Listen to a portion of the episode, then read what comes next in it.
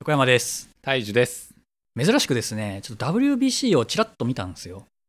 ワールドベースボールクラシック。っていうのまあなんかえー野球やってるやつはい。それ見てる時に韓国の選手が、えー日本の選手に対してデッドボールうんうんうん。してておいおいみたいななってたんですねでちょっと怒り気味みたいなその当てられた方もうん、日本の選手が。はいなんかピリピリついてんなっていう感じで、えーそのまま押し出し押し出しだったかな、まあ、とりあえず、えー、類を進めたというものなんですけど野球って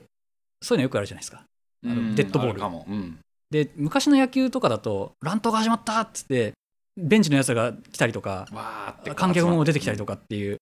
えそんなな何何何ってなるじゃないですか、うん乱闘ってどういうことって いう、確かに。うん、あの野球だけそれ起きねって思っててうん。野球やってる人たちも一応それでお金稼いでるわけじゃないですかうんだから、まあ、ある種一つのその責任を果たすって意味で試合をしてると思うんですけど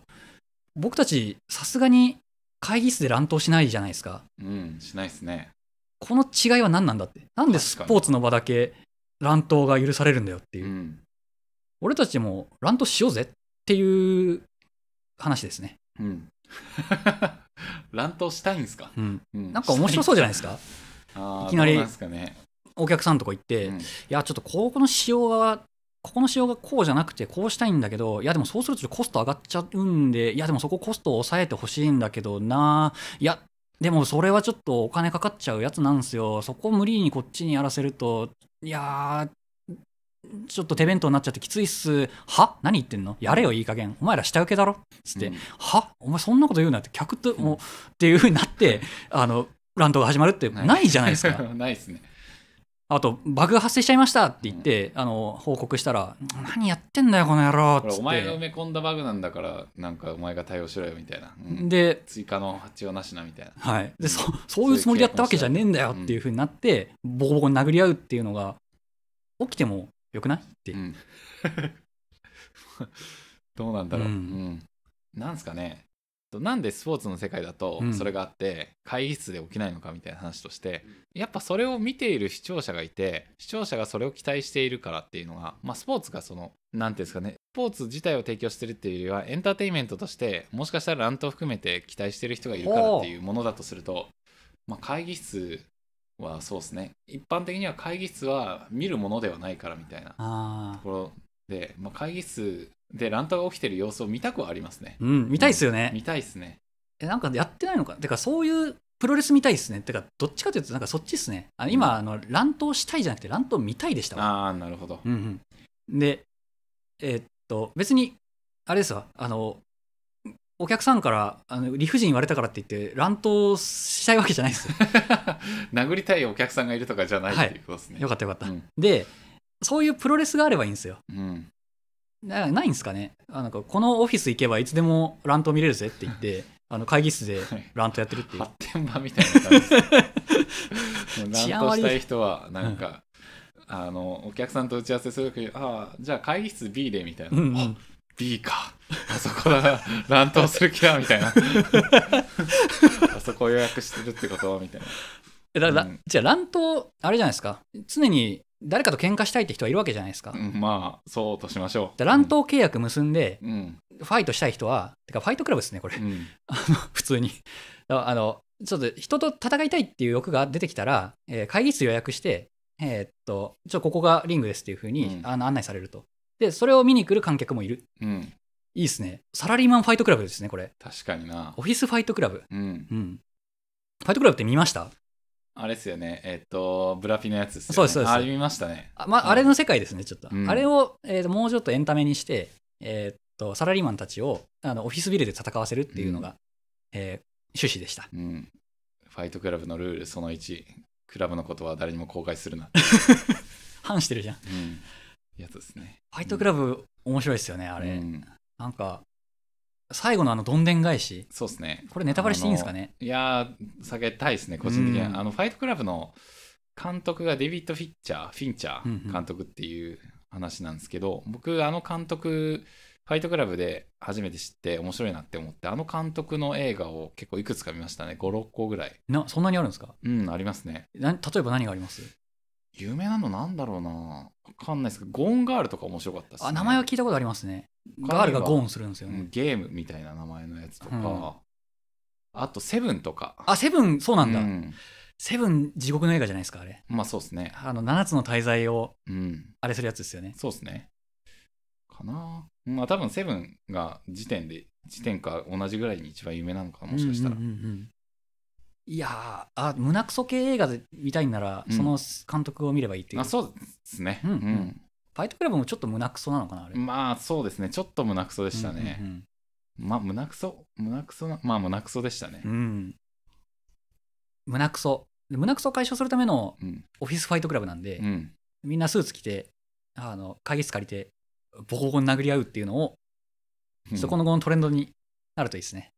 怖いな。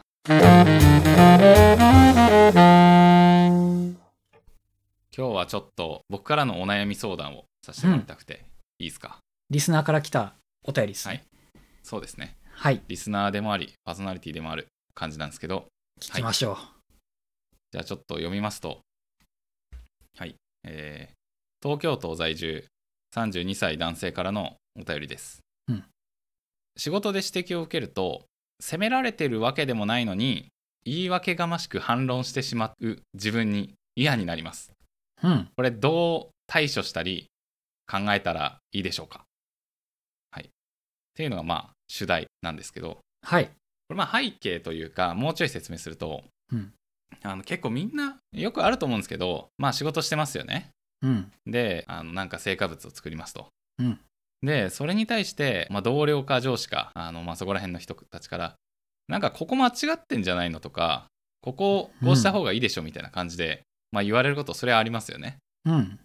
でそれに対して別にそれ自体ほぼほぼ責められてるわけでもないのになんか過剰にいやまあそうかもしれないですけどこう考えれば違いますよねとか、うんあくまでまあこの限定的な場合はそうなんですけどまあまあまあまあ確かにそうですねでもほとんど違いますよねみたいななんかそんな感じな言い訳がましいことを言ってしまう最近が結構ありまして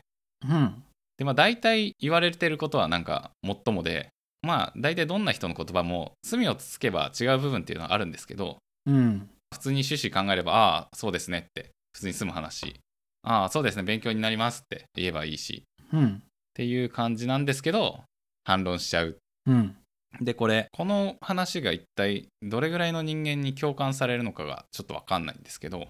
うん結構自分は最近特にそれやってしまいがちで、で、自分でやりつつ、自分自身で自分の賠償さにすごく嫌になるし、うんで、あとシンプルに、これ何を生むんだろうなみたいな。自分が反論して相手が引き下がったかもしれないけどそれがしたかったんだっけみたいなうんなんか周りの人多分からしたら感じ悪いしいや普通に自分はみんなをハッピーにしたいだけなのに何やってんだろうなみたいな感じでも落ち込むみたいないうんうんやこれなんかリモートワークやっぱ特に文面だけだと相手の指摘とかをちょっと過剰に反応してしまいがちっていうのは自分にあるような気がするなっていうのをうんまあなんとなく思って、まあ落ち込んで、今度からはそういう風にしないようにしようってなんか思って、っていうことをまあ考えたりしている日々ですって感じなんですけど、うん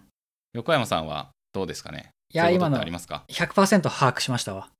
はいはいはい。はいすごい理解力だ。はいえーっとですね大樹さんが困ってることはあれですまさにそのここのパワポの資料ページ数と枚数えページ数と頭の番号合ってなくないっていうふうに言われていや別にそんなの誰も見ないから直さなくてよくねっていうふうに大樹さんは言っちゃうっていうことですよねあそうですね。まさにそんな感じですね。はいはい横山さん自身は、まあ、はい別に今じゃなくてもいいんですけど、過去、いや、これ別にどうでもいいのになっていうことに反論してしまうみたいなことっていうのはあったというか、その気持ちに共感すること自体はあるんですかいやもちろんうん。それこそだってさっきのパワポのページ数がずれてんぞってやつとか、はいうんもうまさにそんな感じで返しましたもん。いや、これ別に誰も見ないからめん、もうこれでよよくないですかって、これで出しましょうよって、あ急いでんだからみたいな感じで、えー言ってたんですけれども、うんいや、それじゃあおお客さんに見づらいみたいな話になって、まあ直すことになるじゃないですか。うん。けどね、上司も僕みたいな性格してて、まあいっかみたいな感じで言って、二人でチャランポラな感じで資料見せに行った行った結果、えーまあなんかページ数がバラバラでよくわからん資料が生まれてしまうっていう。 うんことになるのを避けるためにやっぱ指摘されるっていうのはどっちかがやんないとやっぱダメじゃないですか。で、それはなるべそうでくすね上の人間がそうであってほしいと思うんで、うん指摘するが強えなっていうかあのえすげえなっていう自分にはない能力を持ってんだなんかこいつにはっていう風にななるんですよ。なるほど最近は別にそれに関して悩んでないですか、 うんうん横山さんはそうっすね。うーんで逆にあれっすよコードビューの時とかってあ OK みたいな感じだけで帰ってくる時ちょっと不安になんないですかいいいのかなって。うんだからいやほんと言ってくれるのはすごいあありがてえことだと思いますね。うんうんうんうん誰も何も言ってくれなくなるんですもんいつの間にか。うんなるほどこの話を持ち出した意図としては2つあってうん。まあ1個が横山さんはどうなんだろうなっていうのを聞いてみたかったなっていう話が1つ、でもう1個がこの話自分的にはすげえしょうもなくて歪小な人間だなって思うんですけどうん。まあなんかしょうもなくて歪小な人間の話っていうのも等身大でいいんじゃないのかなって思って入れてみましたっていう感じですねなるほど。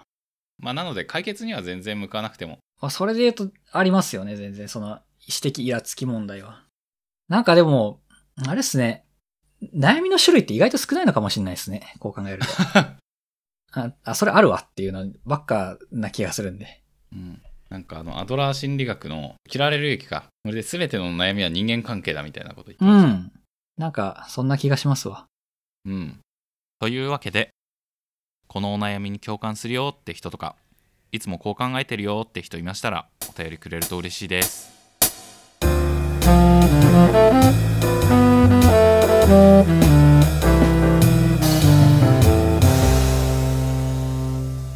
人間 FM ではお便りを募集しています概要欄に記載の Google フォームまたは Twitter の DM からお気軽にお送りください